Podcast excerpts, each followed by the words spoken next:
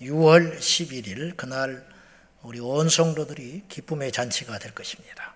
그리고 이웃과 함께하는 그리고 그날은 특별히 평소에 교회 문턱을 높다고 여기는 그런 사람들에게 잘 구원해서 예배 드리러 가자 그러면 안 와도 먹으러 가자 그러면 오거든요. 그러니까 오셔서 같이 교제할 수 있고 그래서 한 명이라도 그 시간을 통해서 우리 교회에 올 수만 있다면 얼마나 귀한 일이겠습니까? 그러니까 주변에 이웃들한테 바자에 가자.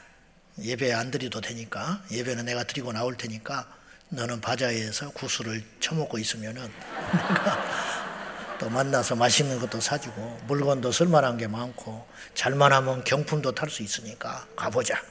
그래가지고 옆에 이렇게 평소에 기도하고 있던 우리 식구들, 형제들, 이웃들 6월 11일 날 모시고 와서 잘 어, 섬기시면 좋을 것 같습니다. 그렇게 해서 일거양득 그렇게 해주시고 우리 오늘 방송을 보고 계시는 분 중에 감동이 되시면 작년에는 많은 외부에서 이게 협찬을 해줘서 우리 청년들한테 큰 도움이 됐습니다. 혹시 감동되시는 분들 있으면 우리 교회에 물건 보내주시면 저희들이 그걸 잘 활용해가지고 우리 청년들 이번에 제주도와 낙도 선교에 알차게 쓰겠습니다. 그렇게 해주시면 어, 고맙겠습니다. 6월 17일 대구에서 기어 축제가 열립니다. 동성애 집회가 열리는데 그에 맞서는 반동성애 국민대회가 있습니다. 관심 가져주시고 어, 그 지역에 사시는 대구 경남 경북에 사시는 우리 성도님들 잊지 마시고 대구 동성로에 오셔서 반대 집회에 꼭 참여해 주시기를 부탁을 드리고요. 7월 1일 날 어, 동성애 진영에서 서울시청을 중심으로 집회 신고를 했고 이제 다음 주에 어디서 하겠다고 발표가 있을 예정입니다. 그래서 저희도 서울시 의회 앞에서 이번에 20만을 어, 목표로 작년에 10만이 모였으니까 올해는 20만이 모이자 그런 기도를 가지고 이제 한 달 남았습니다. 7월 1일 우리 대한민국에 있는 모든 성도들이 제주도에서부터 여기 문산 파주에기까지 온 성도들이 모여서 이 세상을 깜짝 놀라게 하는 그런 국민대회가 열리도록 우리 모든 성도들께서 7월 1일 날 다른 약속 잡지 말고 서울시 의회 앞으로 모여 주시기를 다시 한번 부탁드립니다. 어느 목사님이 지방에 집회를 갔습니다. 집회를 갔는데 이제 연합 그 집회를 끝내고 그 목사님들이 쭉 같이 연합에 있는 목사님들이 한 10여 분 담소를 나누고 있는데 어떤 허름한 노인이 연세 드신 노인이 허름한 옷을 입고 거기에 들어왔어요. 그러니까 그 목사님이 다 일어나 가지고 그 노인한테 이렇게 꾸벅꾸벅 인사를 하더라는 거예요. 그래서 참 속으로 이 목사님도 사람인지라 별것도 없는데 저렇게 저 노인이 들어오니까 벌떡 일어나가지고 저렇게 존경스러운 인사를 하는구나. 저분이 궁금해진 거예요. 남노한 노인이 누구냐? 옆에 있는 분들한테 조용히 물어봤더니 그분이 장로님이신데 그분이 어떤 분이냐면 오래전의 이야기입니다. 6.25가 났을 때 그 지역에 인민군이 들어왔어요. 그래가지고 예배랑을 덮쳐가지고 예배를 드리고 있는 사람들을 전부 총으로 위협해가지고 산 등성이로 끌고 갔습니다. 그래가지고 예수를 끝까지 믿으려면 믿는 사람은 이 자리에 서고 예수를 이 시간에 버리는 사람은 살려주겠다. 예수를 끝까지 믿는다고 하면 이 시간에 죽일 테니까 각오해라. 그랬더니 한 70여 분 남짓 성도들 중에 4명이 끝까지 예수를 버리지 않는다고 이쪽 편에 섰어요. 나머지는 다 배교를 했어요. 울면서. 죽기가 두려우니까. 그렇게 이제 4명과 한 60, 5, 6명이 갈라졌는데 그 중에 한 명을 나오라 하더니 무릎을 꿇혀놓고 칼을 베어 칼을 들어가지고 목을 잘라버리니까 목이 떨어져 나가면서 분수처럼 피가 팍 공중에 튀더랍니다. 그리고 이제 이 장로님 자리가 된 거예요. 그때는 이제 총각대였겠죠. 다시 한번 재차 그 앞에 목이 뒹굴고 있는데 너 이래도 예수를 믿을 거냐? 그랬더니 나는 그래도 예수님을 버릴 수 없다. 그리고는 고개를 딱 숙여서 죽이라고. 그리고 칼을 이렇게 쳐들어가지고 팍 때렸는데 어떻게 된 것인지 목이 안 잘리더래요. 이분은 피만 치솟고. 그래가지고 이민군 또 이상하게 생각하고는 그냥 버려두고 가버린 거야. 그리고 목이 덜렁덜렁 붙어 있는데 피만 치솟고 살아 있어요.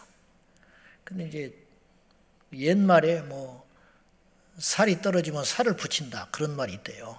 저는 모르는데 그래가지고 그 부인 되는 분이 그 사람들한테 이제 시켜가지고 이 장로님을 들쳐업고 동네로 들어가지고 닭을 잡아가지고 생 닭을 잡아서 생 닭의 살을 목에다가 붙였대요. 그런다고 이게 목이 붙겠습니까? 근데 기적적으로 붙더래요. 닭살을 갖다가 붙여가지고 뭐 병원에 갈 그럴 때도 아니고 6.25 때니까 그래서 살아났어요. 그러니까 산 순교자가 된 거지. 그 말을 듣고 이 목사님이 큰 감명과 충격을 받고 조심스럽게 장로님 그 제가 목베인 상처를 한번 만져봐도 되겠습니까? 그랬더니 목이 이렇게 패였더래요. 그래서 손가락을 집어내니까 쑥 들어가더래. 근데 이제 와 이게 붙어 가지고 그렇게 지내고 있더라는 거예요. 여러분이라면 어떻게 하겠어? 그네 명에 들어갈 수 있을까? 저는 어떨까? 여러분, 많은 사람들이 시험에 들었다고 그래요. 많은 사람들이 믿음이 떨어진다고 그래요. 저는 사치스러운 소리라고 생각해요. 사치스러운 소리. 지난주일에 한 100명이 빠졌어요. 우리 교회에. 왜 빠졌을까? 연휴였잖아. 연휴. 응? 대체 휴일이 월요일 날 있었다. 거의 한국 교회가 그랬을 거예요. 저도 그 정도 빠질 거라 예상했어요. 분명히. 뭐 아파서 빠지기도 했고. 코로나 이후에 아주 나쁜 문화가 하나 만들어졌는데 예배를 쉽게 생각한다는 거예요. 예배를 드릴 수 있음에도 불구하고 집에서 앉아 있다는 거예요. 물론 그거 하나를 가지고 그 사람의 믿음이 참이냐 거짓이냐 그렇게 볼 수는 없지요. 그러나 운동에도 기초가 있고요. 학문에도 기초가 있고요. 일에도 기초가 있어. 신앙의 기초는 예배입니다. 예배를 안 드리고 뭘로 하겠어? 여러분 예배가 무너졌는데 뭘로 믿음을 증명해?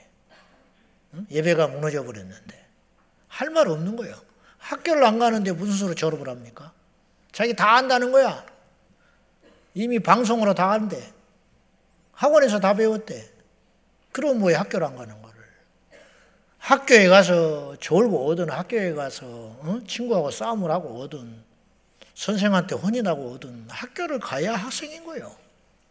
응? 성도가 교회를 안 오는데 뭘로 성도인 걸 증명하겠냐고. 여러분, 다른 세상적 가치는 시대가 변하고 유행 따라서 바꿀 수 있어요. 왜냐하면 세상에는 진리가 없거든. 진리가 없으니까 자꾸 변하는 거예요. 진리가 아니기 때문에 자꾸 타협하고 변하고 더 좋은 것이 나오는 거예요. 왜냐? 처음부터 완성된 게 아니기 때문에. 그러나 신앙은 완성품이라고. 초대교회 성도들, 아브라함, 모세, 그들이 가졌던 믿음과 우리 믿음이 다르면 안 되는 거예요. 그들의 믿음은 수준이 낮았고 시간이 흘렀으니까 예수님이 오셨으니까 신학이 더 발전을 했으니까 세상이 발전을 했으니까 우리 신앙도 점자 점차 더 미기함을 깨치고 발전을 한다든지 완전해진다 이런 소리는 들어보지도 못했어 우리는. 그리고 만약에 그런 것이라면 그건 신앙이 아닌 거예요. 그건 진리가 아니라는 뜻이에요. 우리 스스로가. 그렇지 않아요. 세상에 어떤 변화가 일어나든 우리가 지니고 있는 영적 가치는 변할 수가 없는 거예요. 그걸 사수할 때 어떤 일이 일어나느냐면 하나님의 음성이 들리는 것이고 그것을 사수할 때 기적이 일어나는 것이고 그것을 사수할 때 믿음의 응답이 일어나게 되는 거예요. 그러니까 구식으로 묻자 신식으로 믿자 때에 맞게 믿자 그런 말 자체가 필요 없는 말이라는 거예요.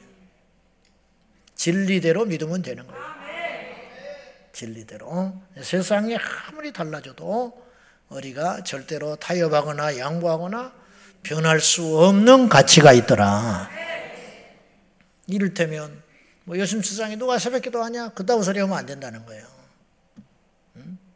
응? 요새 누가 그렇게 예배를 뭐 열심히 쫓아다닌다냐? 그렇게 말하면 안 된다는 거예요. 예배당만 가야 예배냐? 하나님이 거기만 계시냐? 그렇다고 소리하면 안 된다는 거예요. 그건 타협하는 거이고 이미 무너진 거예요. 그걸 갖다가 자꾸만 뭐 대단한 믿음이 있냐? 응? 그런 식으로 하면 안 된다니까요. 그런 식으로. 응? 뭐 교회가 뭐 예배당이지 건물이지 뭐 그것이 뭐 성전이냐 무슨 말인지는 알겠는데 신학적으로 어쩌고 그런 걸 떠나서 그렇게 말하지 말라는 거예요. 그런 식으로 말하지 말라는 거예요. 요즘에 누가 전도하냐고 그런 식으로 말하지 말라는 거예요. 요새 누가 상기도 하냐고 그런 소리 하지 말라니까.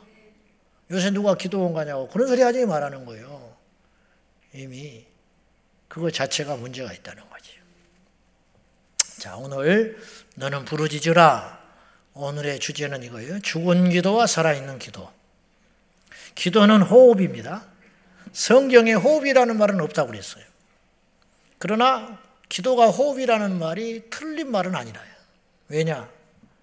쉬지 말고 기도하라고 했으니까. 호흡은 의식하지 않아요. 여러분, 큰맘 먹어야 숨 쉽니까? 어떤 사람이 아침이니까 죽어버렸대. 왜냐, 밤에 숨 쉬는 걸 잊어버렸다네. 그런 일은 유사 일에 한 번도 없었어요. 유사 일에 한 번도 없었다고. 병이 들어서 숨이 끊어지고 사고가 나서 숨이 끊어지는 것이지 숨 쉬는 걸 잊어버려 가지고 죽었다.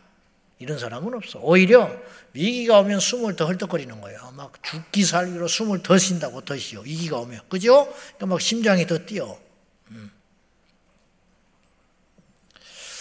호흡은 의식하거나 혹은 노력이 필요하거나 훈련이 필요한 것도 아니에요. 아침에 막 태어난 애를 갖다가 궁둥이를 탁 때려가지고 야야 숨은 이렇게 쉬는 거야. 너숨안 쉬면 죽어. 막 그럼 복잡하지요. 그럼 우리 중에 상당수는 죽어버렸을 거야.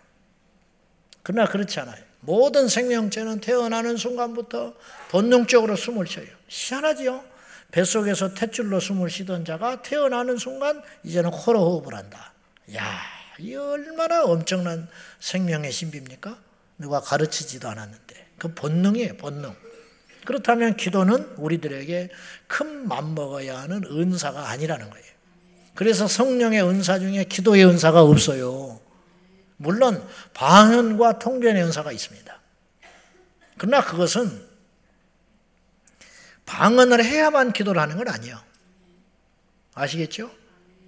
그러니까 그건 은사의 기도를 더 강력하게, 더 많이 시키고자 하는 하나님의 주신 선물인 것이지 방언을 못한다고 해서 기도를 못한다는 건 말이 안 되는 거예요. 그래서 기도는 은사가 아니에요. 그리고 특별히 어떤 사람에게만 주어진 선물이 아니야. 기도는 배워야 하는 것도 아니야. 사실은. 기도는 어떤 형식을 갖춰서만 꼭 해야 되는 건 아니에요. 물론 예수님이 주기도문을 가르쳐 줬어요. 그러면 주기도문을 가르치신 이유는 더 강력하고 효과적인 기도를 위해서 주신 선물인 것이지, 가르치는 것이지, 주기도문을 안 가르쳐 줬다고 해서 그 전에 했던 기도, 예수님이 오셔서 주기도문을 가르쳐 줬잖아요. 그러면 그 전에 했던 구약의 선지자들이 했던 믿음의 사람들이 했던 기도는 그러면 하나님이 듣지 않았냐? 그렇지 않지요. 그러니까 효과적인 측면에서 기도를 가르쳐 주신 것이지 기도를 꼭 배워야만 하는 건 아니다 이 말이에요. 기도는 왜 호흡이다니까 본능이요 본능. 기도는 그냥 하는 거예요. 여러분이 처음 교회 딱 왔어요. 근데 아버지 그랬어. 근데 병이 났어.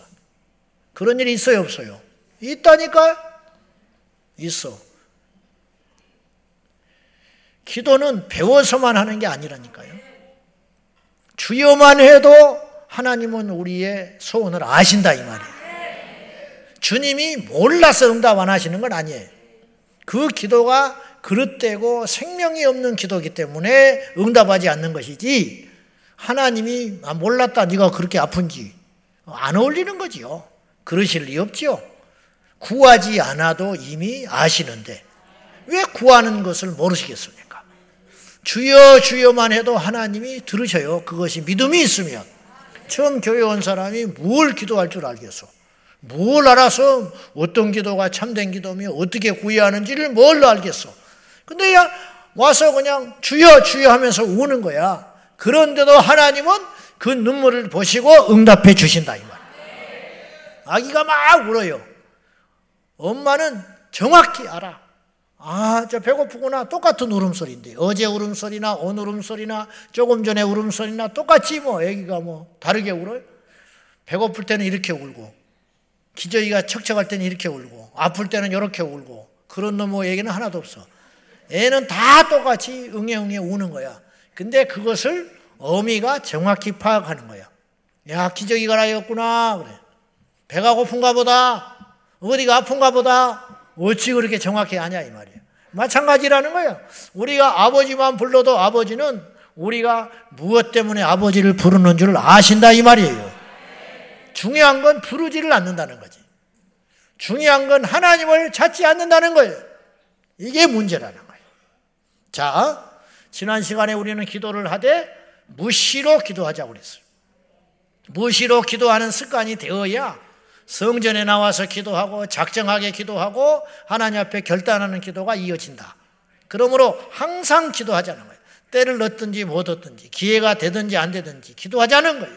힘들 때는 우리가 기도하고 좀 나아지면 기도 안 한다든지 거꾸로 어떤 사람은 힘들면 기도를 안 해버린 사람이 있어요. 낙심과 절망에 쌓여가지고. 그럴 필요가 없는 거라는 거예요. 호흡이란 말이에요. 기도는 호흡. 그냥 초지일관. 내게 어떤 일이 닥치든지 내게 기쁜 일이든 좋은 일이든 힘든 일이든 오히려 나에게 고난이 커지고 내 뜻대로 인생이 풀리지 않을 때 더 강력하게 하나님께 와서 엎드려 기도하는 거. 그 지혜로운 사람이라는 거. 근데 대부분의 크리스찬들은 저부터 시작해서 낙심될 일이 고난되는 일들이 힘든 일이 오면 사실은 기도의 자리에 나오는 경우가 쉽지 않습니다. 그러나 그 고난과 낙심과 절망의 상황 속에서도 그 기도의 자리에 와서 돌파하는 사람에게는 하나님께서 놀라운 역사를 선물로 주신다는 거예요. 이 세상에는 진짜가 있고 가짜가 있어요. 본질과 비본질이 있어요. 죽은 것과 살아있는 것이 있어요. 교회도 가만히 보면 함부로 판단하자는 것이 아니라 우리도 마찬가지지만은 죽은 교회가 있고 살아있는 교회가 있어요. 우리가 그런 말을 하잖아, 흔히. 사대교회는 죽은 교회였어. 성경에 나와 있어요. 사대교회는 이름은 살아있다, 이 말이에요. 이름은 그럴듯해. 그런데 실상은 죽은 자로다. 예수님 판단. 사람들이 볼 때는 사대교회를 욕을 안 했어요. 사대교회를. 사대교회를 칭찬하고 사대교회를 부응하고 있다고 그러고 사대교회를 능력 있는 교회라고 했을지도 몰라. 그러나 주님이 볼 때는 이건 죽었다는 거예요. 이런 일들이 사대교회만 있었겠냐 이 말이에요. 오늘날은 얼마나 많겠냐. 서머나 교회는 환란과 궁핍이 있었어요. 겉으로 보기에 서머나 교회는 환란을 당하고 있었고 가난해요. 그러니까 사람들이 볼 때는 지지 멸렬하고 별것 없다고 생각하는 거야. 그러나 주님은 서머나 교회를 그렇게 바라지 않으세요. 서문화 교회를 실상은 너희들이 겉으로는 궁핍해 보이지만 유력한 자도 없고 가난한 자들이 모여서 그렇게 있는 것 같지만 주님은 뭐라고 표현을 했냐면 실상은 너희가 부요한 자로다. 주님의 눈이 정확한 거지. 사람이 말하는 것은 이 땅에만 평판으로 끝나는 거예요. 여러분 사람의 말에 별 의미가 없어요. 하나님의 평판과 사람의 평판이 맞으면 상관없지만 두 개가 어긋날 때에는 우리는 하나님의 평판에 우리의 마음을 드려야 되는 거죠. 이게 당연한 거 아니요? 당연한 거예요. 당연한 거. 빌라델비아 교회는 작은 능력을 가졌다고 그랬어요. 힘이 없는 거예요. 작은 능력, 뭐 여러 가지 표현이 있어요. 뭐 규모가 작다든지, 교회 건물이 작다든지, 뭐 힘없는 사람들이 소소히 모여 있다든지, 그런 뜻이라 이 말이에요. 뭐 대단한 능력이 없는 교회다. 그러나 주님께서는 이 빌라델비아 교회를 끝까지 믿음을 지키고 나를 배반하지 않은 교회라고 칭찬을 해주셨다는 거예요. 살아있는 교회라 이런 뜻이에요. 반면에 라우디아 교회는 부요했어요. 부족함이 없다고 자타가 큰 소리를 쳤습니다. 그러나 실상은 너희는 가련하고 가난하고 벌거벗었고 눈이 멀었다. 주님이 그렇게 말하셨어요. 우리 교회는 어떤 교회냐 우리 교회. 우리 교회는 살았냐 죽었냐? 우리 신앙은 살았냐 죽었냐? 심지어는 헌금도 죽은 헌금이 있고 살아있는 헌금이 있어요. 누가복음 21장에 보면 부자가 많은 액수의 헌금을 했어요. 남들이 볼 때는 그 사람이 많이 한 것 같지. 그러나 예수님의 눈에는 그 헌금이 많아 보이지 아니하고 가난한 여인의 생활비 전부를 넣은 액수는 얼마 안 되지만 그 헌금이 하나님 받으시는 헌금이다 이 말이에요. 사람이 볼 때는 그리고 많은 액수의 헌금을 한 부자는 어떤 믿음으로 헌금을 했겠어요? 내가 이렇게 헌금을 많이 했으니까 주님이 기뻐하시겠지? 주님이 나에게 복을 주시겠지? 천국에 가면 찾을 것이 많겠지? 그렇게 생각했단 말이에요. 반면에 이 불쌍한 여인은 너무 적은 액수를 넣으면서 하나님이 이 헌금을 기억이나 하시겠냐? 그렇게 부끄러운 마음으로 헌금을 했다 이 말이에요. 그러나 우리 주님은 그렇게 생각하지 않았다 이런 뜻이에요. 즉 헌금도 다 헌금이 아니고 죽은 헌금이 있고 살아있는 헌금이 있다 이 말이에요. 예배도 다 예배가 아니고 죽은 예배가 있고 산 예배가 있다. 그러면 기도도 마찬가지라. 살아있는 기도가 있고 죽은 기도가 있다. 예. 그러면 살아있는 기도는 뭐며 죽은 기도는 뭐냐 이 말이에요. 오늘 본문에는 살아있는 기도와 죽은 기도의 전형 모델이 나와 있어요. 모델. 바리새인과 세리의 기도. 우리가 잘 아는 내용입니다. 설마 이런 기도가 있을까? 이런 장면이 그 당시 있었을까? 속으로야 우리가 별 생각을 다 하지요. 속으로야. 겉으로는 뭐 웃고 있지만 속으로는 뭐 주먹 앙심을 품고 칼을 간다든지 겉으로는 아이 뭐 제가 했습니까? 그리고 속으로는 내가 했지 뭐. 뭐 이럴 수 있잖아 인간이라는 게. 응? 우리가 속을 알면 이 자리에 못 있어요. 부부가 못 살아. 속을 안다면 우리가 어떻게 알겠어? 어떻게 있겠냐고. 모르는 게 감사하지. 속으로야 뭐 교만도 떨고 무시도 하고 조롱도 하고 뭐 별걸 다 할 수 있지. 근데 어떻게 오늘 본문에 보면 겉으로 이렇게 드러나게 이런 기도를 할 수 있냐? 바리새인이 뭐라고 그랬어요? 나는 저 인간 같지 않아서 감사합니다. 야, 어떻게 이렇게 기도할 수 있죠? 근데 이게 절대로 과한 비유가 아니라는 거예요. 그 당시 바리새인들은 길거리에 서서 기도를 많이 한다는 소리를 듣고 싶어서 시장통에 사람들이 많이 오갈 때 서서 기도했다는 거야. 야, 참. 그렇게 강 큰 사람들이 있을까? 근데 어쩌다 원래는 그런 사람이 아니었어. 시간이 흐르면서 변질된 거야. 그래서 누가 이제 그렇게 하기 시작한 거야. 한두 사람이 그렇게 하니까 따라서 하게 되고 그런 사람들이 많아지니까 이제 수치를 모르는 거예요. 부끄러운 걸 부끄러운 걸로 몰라. 마태복음 산상순에 보면 구제하고 오른손이 한 일을 왼손이 모르게 하라. 주님이 그랬죠. 구제하고 나팔을 불면 하늘에서 상을 이미 받았다. 그렇게 해요. 나팔 분다는 거 자랑한다. 그렇게 표현할 수 있잖아요. 아니에요. 실제로 바리새인들은 누군가 구제하고 소문 내기 위해서 그 자리에서 나팔을 불었어요. 봐라. 그럼 나팔 소리 나면 아 누가 또 도와주고 있구나 이렇게 생각했다니까. 그 정도의 뻔뻔한 사람들이니까 이런 기도도 절대로 불가능한 기도는 아니다. 눈 뜨고 기도하면서 세리를 음? 빈정거리면서 판단하면서 이런 기도도 했을 것 같다. 그런 뜻이. 그 당시 바리새인들이라면 이두 기도가 명확히 비교되고 있다는 거예요. 과연 이 기도를 들으시는 하나님께서 어떻게 판단을 하셨겠냐 이 말이에요. 우리는 어떤 기도를 드리고 있냐 이런 뜻이. 자 그러면 먼저 죽은 기도의 특징이 있어요. 죽은 기도는 어떤 특징이 있냐? 첫째, 스스로 돌아볼 줄 모르는 자의 기도, 즉 회개가 빠진 기도가 죽은 기도라. 9절 봐요.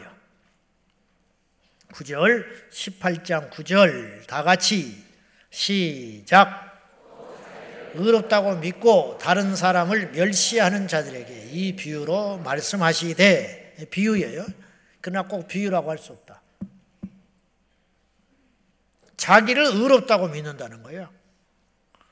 어떻게 이럴 수 있죠? 어떻게 이럴 수 있어? 자기를 스스로 의롭다고 여기는 자의 기도는 이미 그 기도, 그 사람이 기도하는 건 그 기도는 죽은 기도다. 바리새인의 기도. 바리새인은 자기를 의롭다고 여겼다니까요. 세리와 비교해서 내가 간음을 했습니까? 토색하기를 했습니까? 내가 도둑질을 했습니까? 주님, 내가 저런 세리 같은 인간으로 태어나지 않아서 너무 다행이에요. 이렇게 기도했다는 거예요. 하나님이 그 기도를 들어줬겠냐는 거지. 안 듣는다는 거예요, 그런 기도를. 자기를 돌아보지 않는 기도. 이들의 기도는 하나님이 듣기는 했지만 응답은 안 해주는 거예요. 그죠? 들죠? 들었지만 응답 안 해준다니까. 이들은 많이 기도했지요. 그러나 힘만 버리는 기도를 했어요. 스스로 의롭다고 여기는 사람이 얼마나 있을까 싶지만 실상 교회 안에 많아요. 너무 많아. 너무 은밀하게 조용히 많기 때문에 눈치를 못 채고 있는 것 뿐이에요. 스스로 의롭다 여기는 사람들은 날마다 남을 판단해. 오늘 여러분 아침에 눈 떠서 세상에서는 그렇다 치고 이 예배당에 와서 판단했어 안 했어요? 안 했어요? 기억이 안 나는 거야. 판단했어요 안 했어요? 응? 판단했어요 안 했어요? 야, 저 인간은 찬송도 안 하고 있네. 철야 때 와서 우리 같이 찬송을 해야지. 그런 생각 했어 안 했어요? 나만 했는가?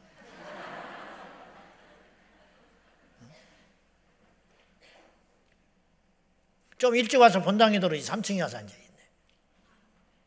그래 판단했어요, 안 했어요? 죄송합니다. 너무 어려운 분들만 모여가지고. 참. 항상 스스로 의롭다 얘기는 내가 의롭습니다. 내가 잘났습니다. 나는 저런 인간 같지 않아서 감사해요. 이런 사람은 없지, 우리에는.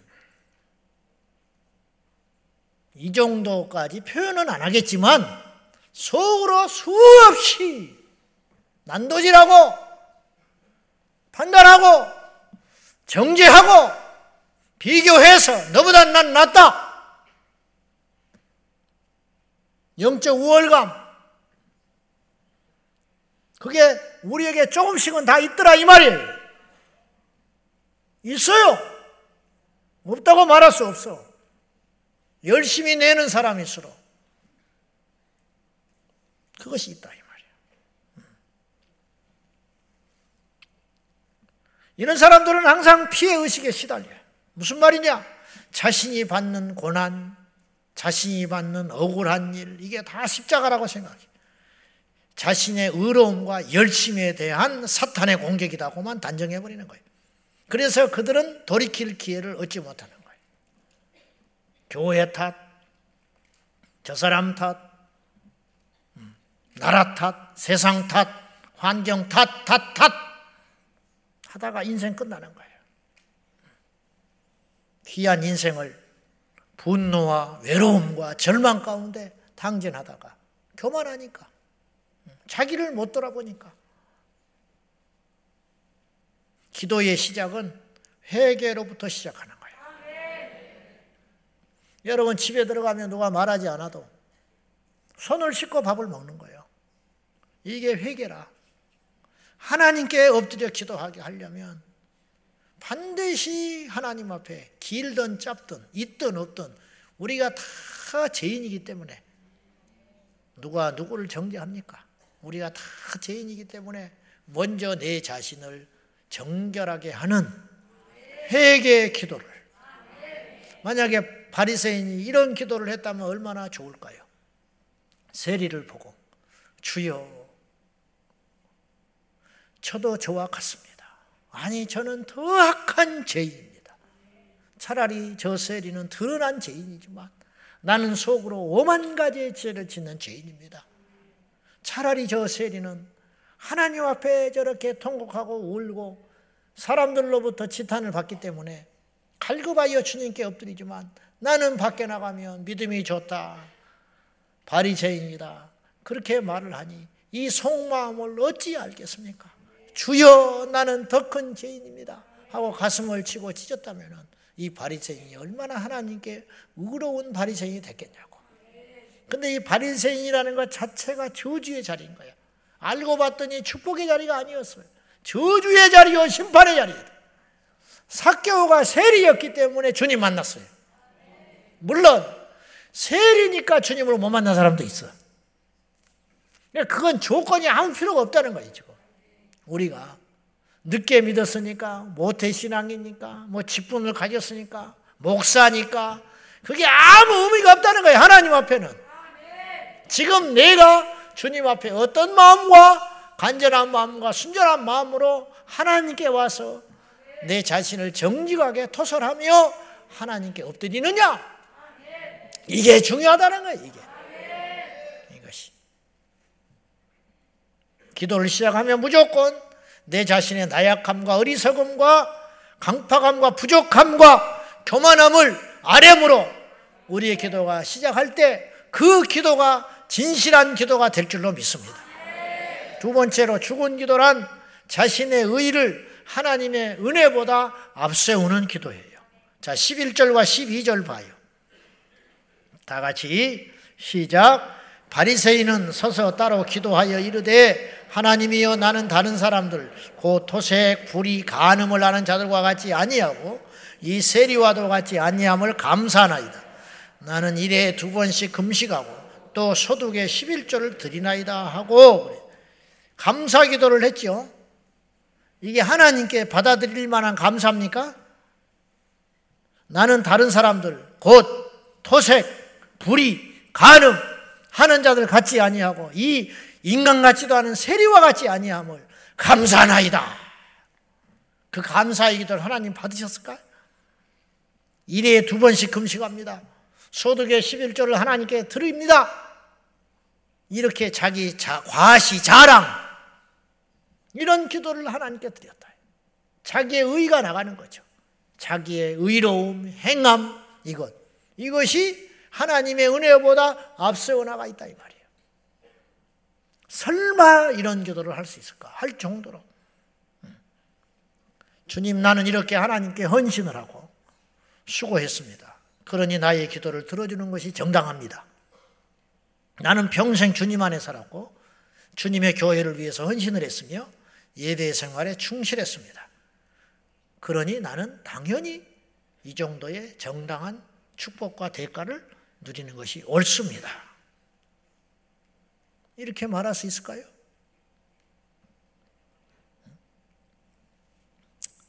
심지어 우리는 어떤 일이 닥칠 적에 비교를 하면서 어떤 나의 인생의 방해꾼을 만났을 때 그 방해꾼 되는 사람들을 향하여 내심 속으로 저주가는까지는 아니지만 그를 위해서 축복의 기도를 드리지 못하고 그를 위해 중보 기도 하지 않고 더 나가서 그가 어떤 공경에 처한다든지 어려움에 처했을 때 내심 속으로 만족해 하는 그런 심리는 없는가 하는 것이죠.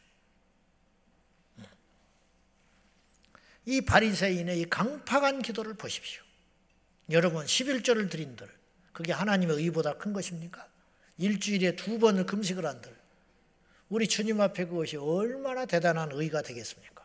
이런 의를 내세우는 기도.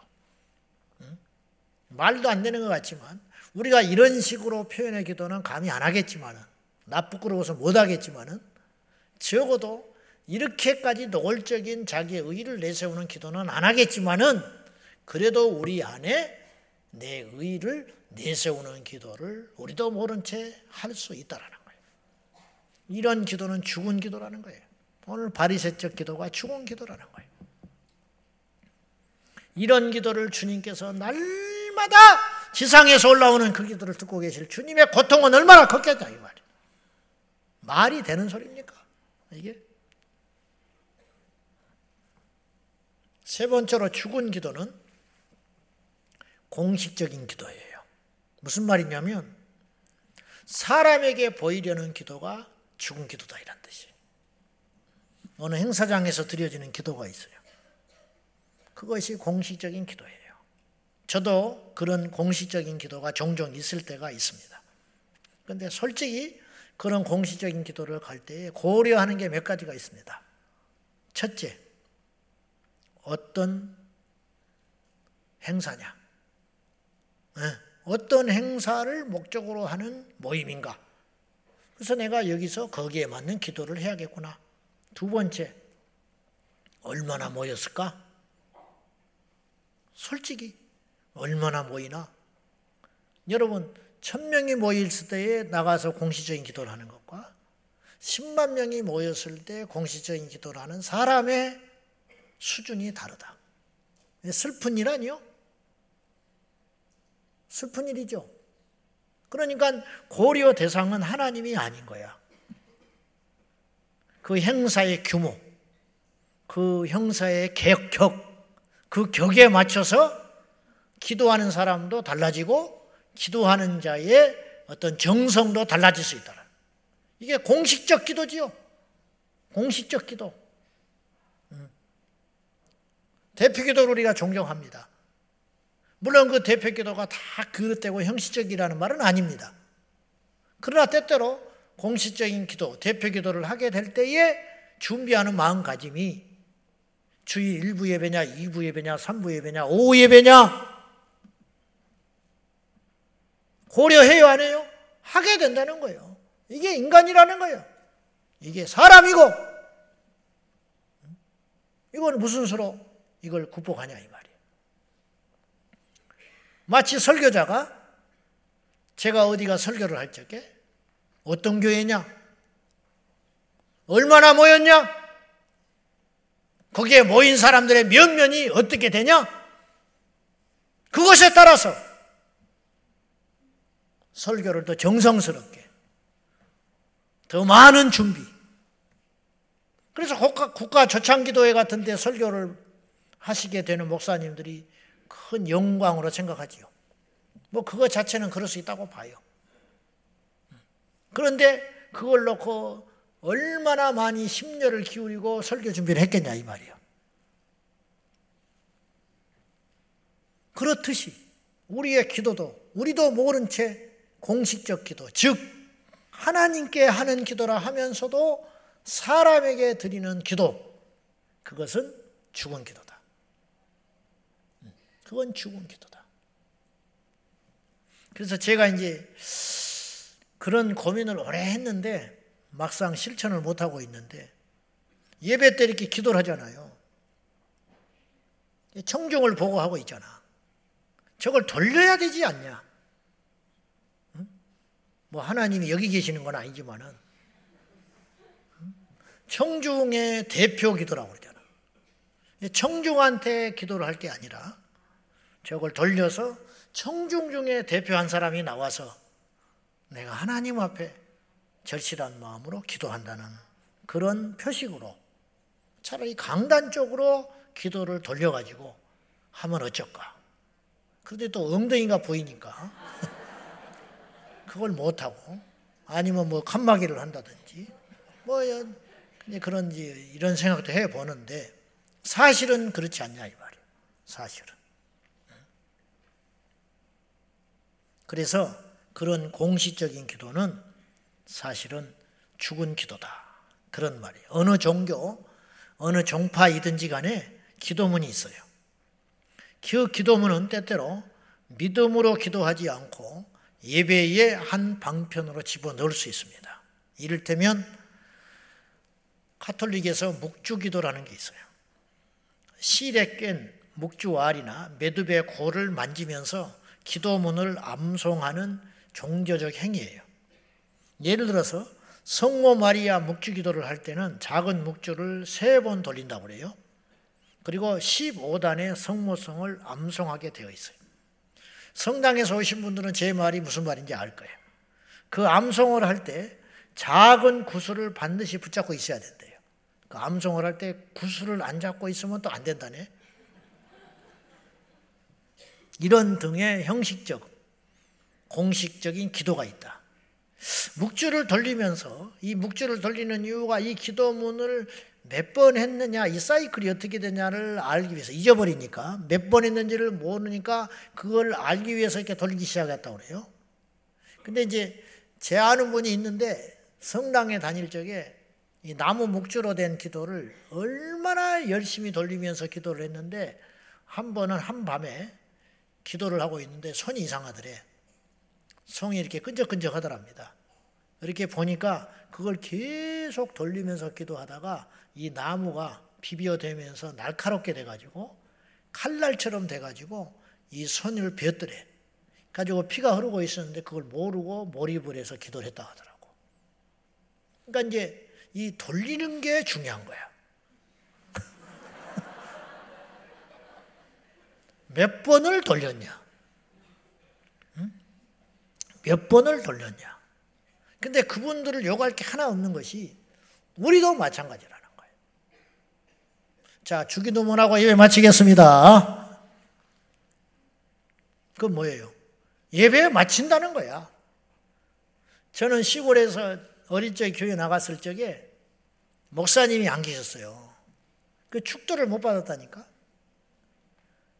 그래서 축도가 뭔지도 몰랐어. 세례도 우리 교회는 전도사님이 계셔가지고 저를 세례 준 분이 출장 와서 해줬어요. 출장. 출장 나와가지고. 도시에 있는 목사님이 오셔서 누군지도 모르는 분한테 문답을 받고 세례를 받았다고, 제가.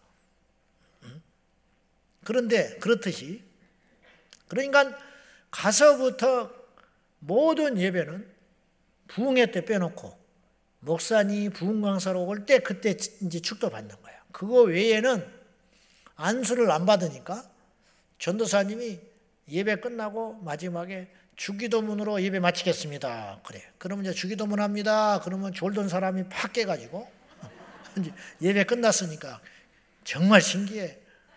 예배 끝난다고 그러면 그냥 눈이 번쩍 뜨죠. 가지고 주기도문도 막 빨리 하야 집에 빨리 가니까 막 응? 엔진 달린 것처럼 막 다다다다다닥 외쳐버리고 아멘 그러고 가버리는 거야. 주기도문을 정말로 그걸 믿음 있게 한 소절씩 분명하게 정확하게 이걸 할 때 하고 그냥 예배 형식이라고 생각하고 그럴 리 없지만 우리가 아무리 그런 생각을 안 하려고 하지만 그것이 계속적으로 반복되고 타성해졌다 보면 우리도 모른 채 형식적인 기도가 될 때가 있다 이 말이에요. 제가 누군가 기도받기를 위해서 왔다. 뭐 제가 이제 절실히 기도해 주지요. 목사이기도 하고, 그리고 그 귀한 시간을 쪼개가지고 기도를 받겠다고 와서 있는데, 어찌 기도를 헛도록 하겠습니까? 근데, 지난번에 제가 한두 번 그런 경험을 해봤는데, 이렇게 기도를 해주는데, 다른 때하고 다르더라고. 희한하대. 물론 허투루 안 한다니까요. 내 신앙 양심상. 그런데 그날은 이 기도를 이렇게 해주는데 해줄 때 이 사람도 들으라고도 하는 것도 있잖아요. 제 마음속에. 그래 안 그래? 그래서 방언 기도를 안 하지. 기도 받으러 온 사람한테 막 방언으로 냈다 해버리고 아멘 가거라 그러진 않거든. 그러면 나만 알고 주님만 하면 돼. 이 사람도 들으라. 그런 생각으로 기도를 해주잖아요. 그래서 또박또박 한글말로 솔직히 이 사람이 들었을 때 힘이 생기고 이 사람이 이 기도를 들었을 때 믿음이 생기기를 위해서 또박또박 정한 단어를 사용해가지고 이 사람의 형편에 맞게 내 나름대로 최선을 다해서 기도해 줄 수 있잖아요. 그럼에도 불구하고 사람이기 때문에 사람에게 기도한다는 생각이 이만큼은 들 수 있다 이 말이에요. 근데 그때 제가 이렇게 기도를 해주는데 내 마음속에 그 기도를 하나님께서 들으시는구나. 그런 마음이 들더라 이 말이에요. 그러니 죽은 기도라는 어떤 기도냐? 하나님께 기도하지 아니하고 예수님의 이름으로 기도하지만 결국은 사람을 의식하는 그 기도는 생명력 있는 살아있는 기도가 아니라 그 기도는 죽은 기도다. 우리도 모른 채 이런 습관과 타성에 젖을 때가 있으니 이런 것들을 분명히 잘 분별하고 그 귀한 시간을 쪼개어 하나님께 기도할 때 그 어쩔 수 없이 공식적인 기도를 드린다 할지라도 그 공식적인 자리에서 드려지는 기도 한마디 한마디가 하나님께 믿음으로 아뢰는 우리 교회의 기도가 되기를 예수님의 이름으로 축원합니다. 살아있는 기도는 그럼 어떤 특징이 있나? 첫째, 살아있는 기도는 두 말할 것 없이 믿음의 기도입니다. 믿음의 기도는 당연히 응답을 받는 기도지요. 한나의 기도. 엘리 제사장에게 안수를 받았습니다. 근데 안수를 딱 받고는 한나가 의심하지 않아요.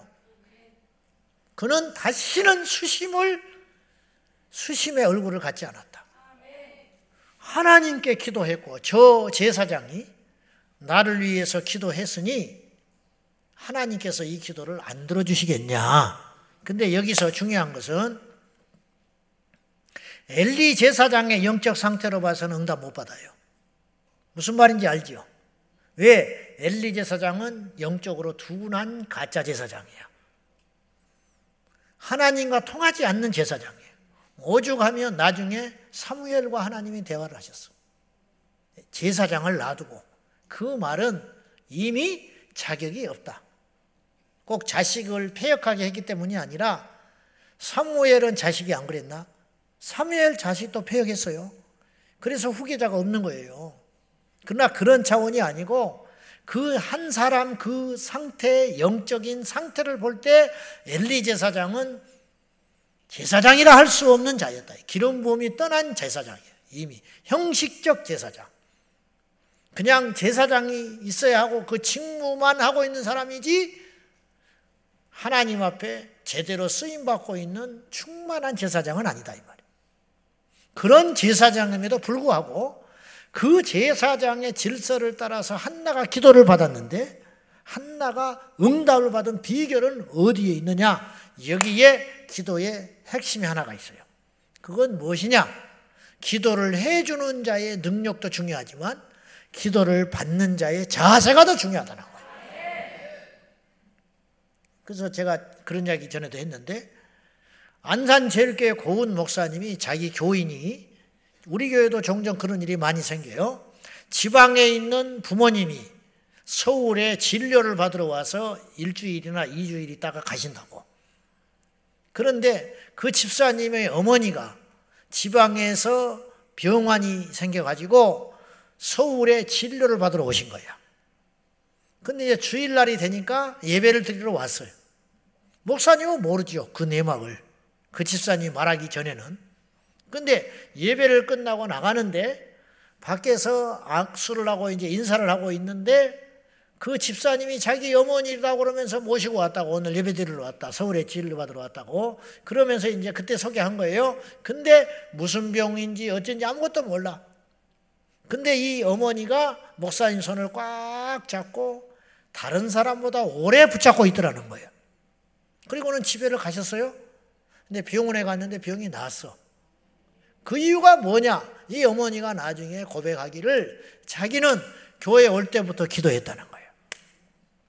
목사님의 손을 잡고 자기가 기도를 받을 적에 목사님 바쁘시고 상황이 일으키고 또 나를 알지도 못하는데 사람들은 밀려오고 그러나 따로 시간을 내어서 목사님께 내가 안수받고 기도받으면 좋지만 그럴 형편이 안 되기 때문에 내가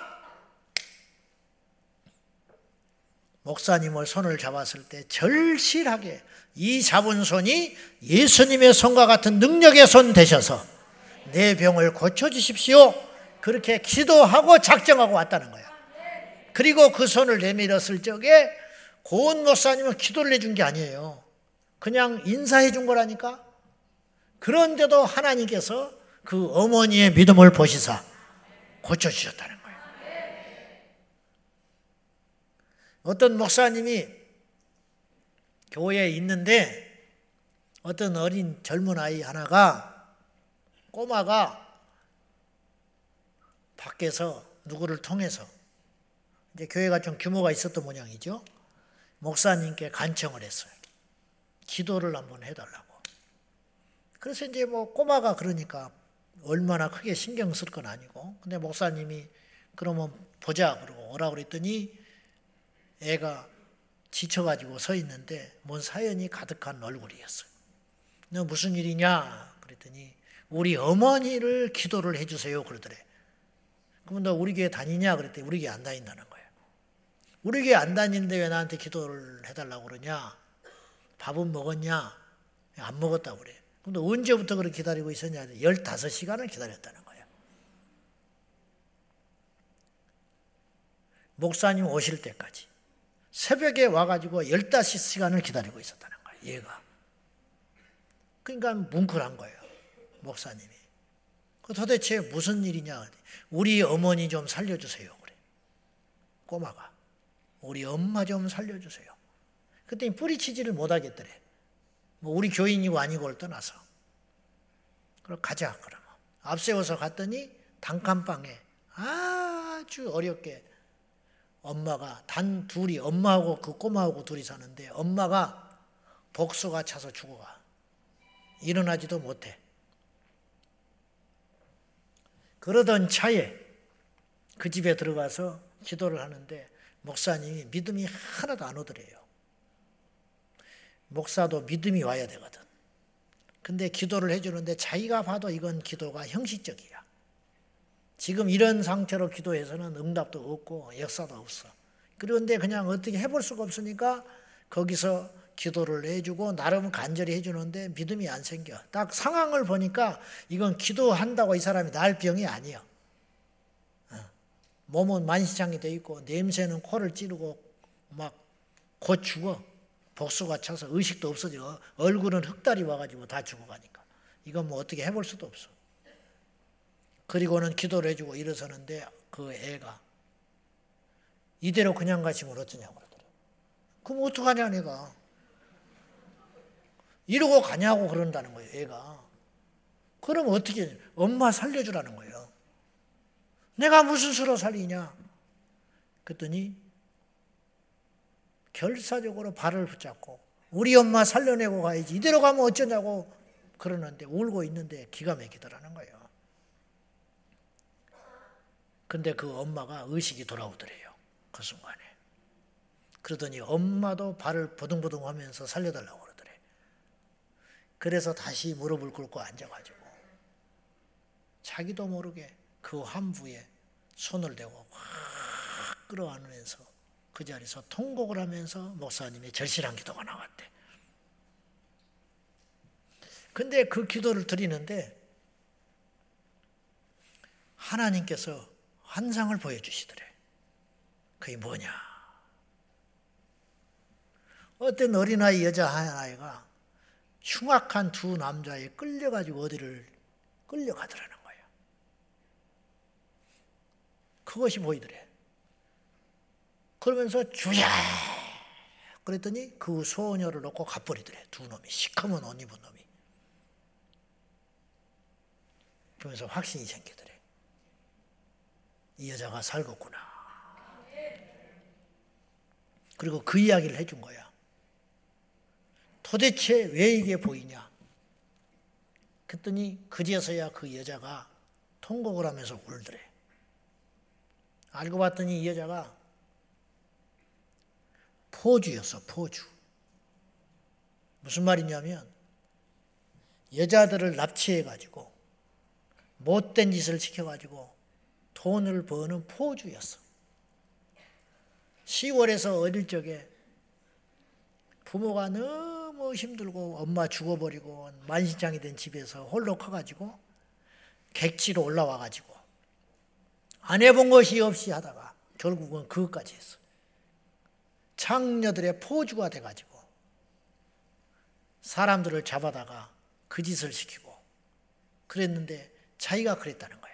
남자들 시켜가지고 자 사람들 잡아다가 그 짓을 했대. 인신매매식으로 해가지고 옛날이니까. 근데 제가 그 벌을 받아서 내가 이렇게 죽게 됐다고 통곡을 하면서 울더래. 그때 하나님께서 이 여자의 그 통곡의 회개의 기도를 들으시고 목사님의 마음속에 네가 나으리라. 이 여자가 낫기 시작했어요. 그리고 회복되고 살아났어요.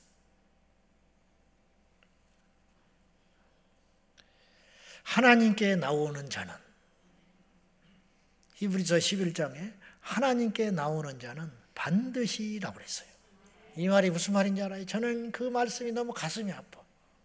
하나님께 나오는 자는 반드시. 왜? 그렇지 않은 자가 너무 많으니까. 성경에 딱 명시를 했어요. 하나님께 나오는 자는 반드시 그가 계신 것과 그분이 계시다고 믿고 나온 사람이 많지 않다는 거야. 그냥 나오는 거야.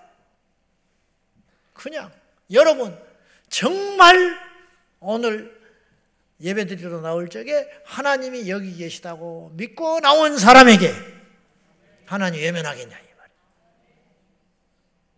그리고 정말 믿고 나온 사람은 자세가 달라요. 모습이 달라요. 그럴 거 아니요. 믿음 있는 사람과 없는 사람이 어찌 똑같겠어? 진짜와 가짜가 어떻게 똑같겠어? 살아있는 자와 죽은 자의 믿음이 어찌 똑같겠냐고. 그럴 수 없지. 다는 아니지만, 지금은 뭐 그렇지도 않겠지만은, 군종들, 군목들, 군인들 말 들어보면, 사단장이 교회 집사 장로면, 안수 집사님이면, 교회가 그냥 절로 부응해요. 사단장이 교회 교인이면 교회가 그냥 부흥하는 거야. 근데 그 사단장이 옮기고 불교 신자가 왔다. 그러면 또 절이 또 부흥을 해. 그건 결국 뭐예요? 사람을 의식한 예배 집단이라는 거예요. 승진하기 위해서, 잘 보이기 위해서.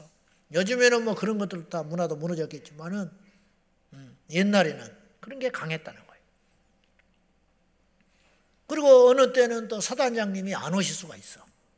훈련을 간다든지 뭐 어디 멀리 간다든지 그러면 예배 숫자가 팍 준다는 거예요. 결국 그건 뭘 말하는 거예요? 하나님께 나오지 아니하고 사람에게 나오는 사람들이었다. 설교자가 사단장이 있을 때의 설교와 사단장이 안 계실 때의 설교가 다르다. 그럴 수 있죠? 얼마든지 그럴 수 있다니까?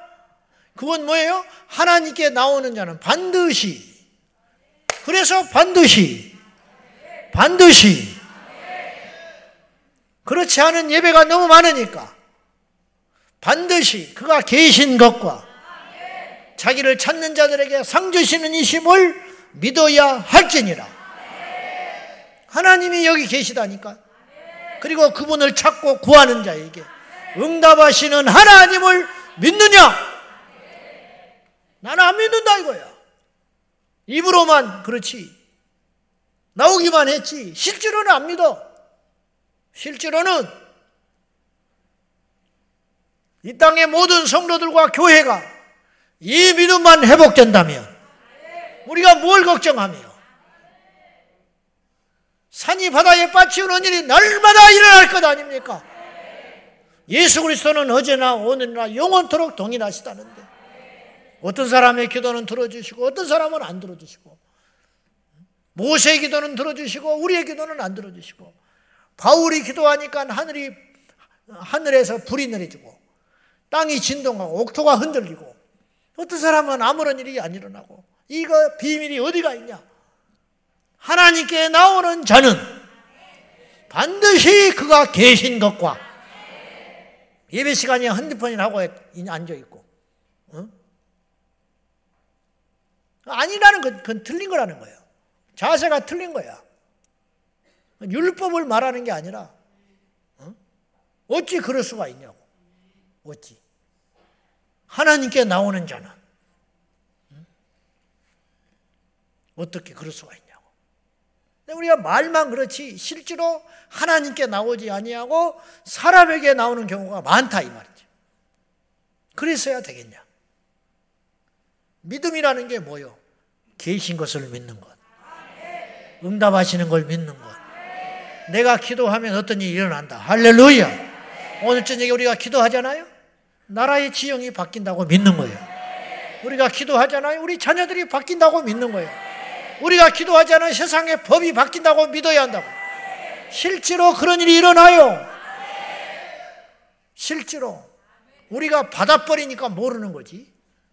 차별금지법이 막아지고 있는 게 우연한 일로 생각하십니까?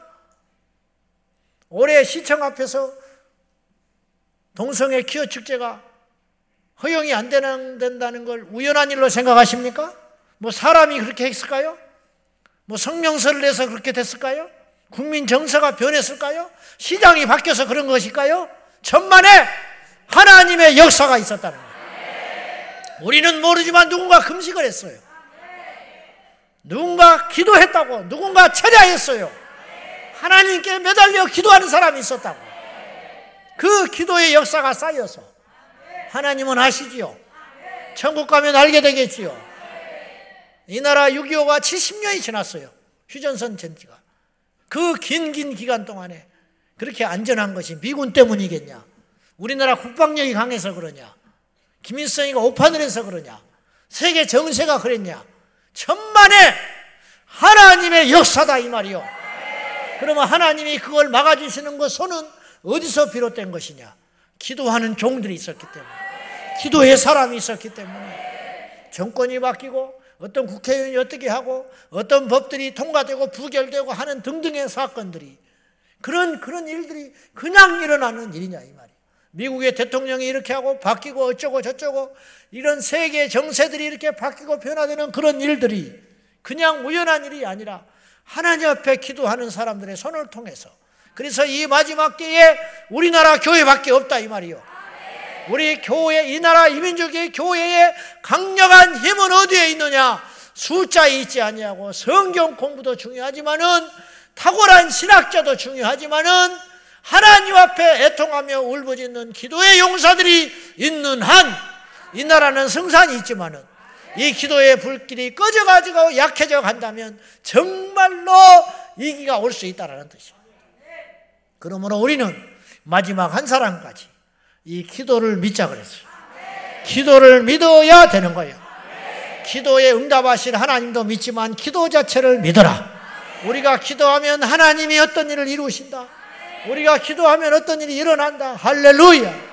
기도하면 병든 자가 일어나고, 기도하면 잃어버린 영혼이 돌아오고, 기도하면 인간이 해결할 수 없는 난제들이 하나님의 오묘막측한 기가 막힌 방법으로 풀어진다는 믿음을 가지고 여러분 엘리야가 기도했을 적에 하늘에서 불이 내렸으니까 게임이 체지된 거야. 게임이 끝나버린 거라 이 말이야. 바뀌게 된 것이라. 그것 그것 없이는 앞 어떤 일도 일어나지 않아. 어떤 판도를 바뀔 수 바꿀 수 있는 어떤 새로운 역사. 그것은 하나님의 개입이 없이는 절대 불가능한 것인데 이 하나님의 이 개입과 역사는 무엇으로만 가능한 것인가? 오직 믿음의 기도로만 가능하다는 거예요. 오늘 여기까지 하겠습니다. 사랑하는 여러분, 사람만 산 사람 있고 죽은 사람 있는 것이 아니라 교회만 죽은 교회가 있고 산 교회가 있는 것이 아니라 우리 성도의 기도도 죽은 기도가 있고 산 기도가 있다. 하나님 앞에 죽은 기도를 드리지 말고 외식적이고 교만한 기도를 드리지 말고 절실한 믿음의 기도를 드려서 우리 하나님 앞에 이양지사 똑같이 입사 시간이 주어지고 똑같이 교회를 다니고 똑같이 하나님을 섬기는 성도인데 어떤 사람은 응답을 받고 어떤 사람은 기적이 일어나고 어떤 사람은 하나님께 쓰임을 받는데 어떤 사람은 천국을 가는데 어떤 사람은 상을 받는데 똑같이 교회 다니고 똑같은 교회를 다녔는데 어떤 사람은 지옥을 가고 어떤 사람은 응답을 못 받고 어떤 사람은 심판을 도리어 받는다면 이게 있을 수나 있는 일이라 이 말이에요.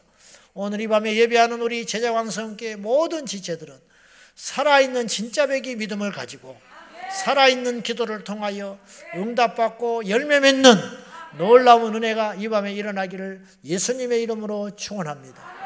할렐루야. 이 밤에도 우리가 기도할 적에 나라와 민족을 위해 기도하고 6월 17일에 있는 대구 기어 축제 반대 집회를 위하여 기도하고 7월 1일 날 있는 서울시 의회의 국민대회를 위해서 기도하고 이 민족이 깨어나기를 원합니다. 이 땅의 젊은이들이 거룩해지기를 원합니다. 이 땅의 위정자들이 오판을 하지 않기를 원합니다. 하나님 앞에 불의한 자들이 되지 않기를 원합니다.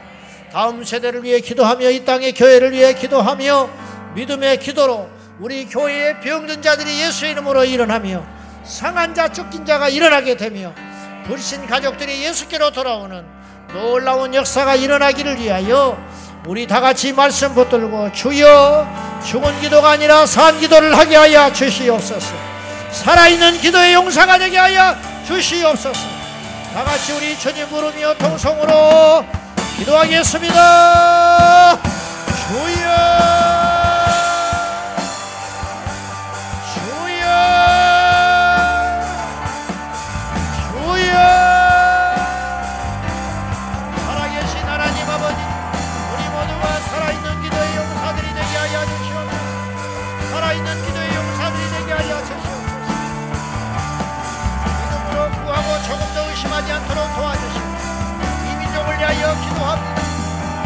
위하여 기도합니다. 이 땅의 이정자들을 위하여 기도합니다. 이 땅의 통치자들을 위하여 기도합니다. 하나님 오판하지 않게 하여 주시옵소서. 이 땅의 정사를 위해 기도합니다. 이 땅의 통치자들을 위하여 기도합니다. 하나님 앞에 우리도 기도합니다. 대모 이슬람 문제가 하나님 앞에 이슬람의 사원이 건립되지 아니하고 하나님의 놀라우신 방법과 천하인적인 어둠의 역사들이 해파되며 음모들이 드러나 며 오만하고 방자했던 자들의 계계가 낱낱이 부서지게 하여 주시옵소서. 우리 아버지 하나님 역사하여 주여 들으소서 하나님 한채 온차우시 주님 모든 계획대로 우리가 세운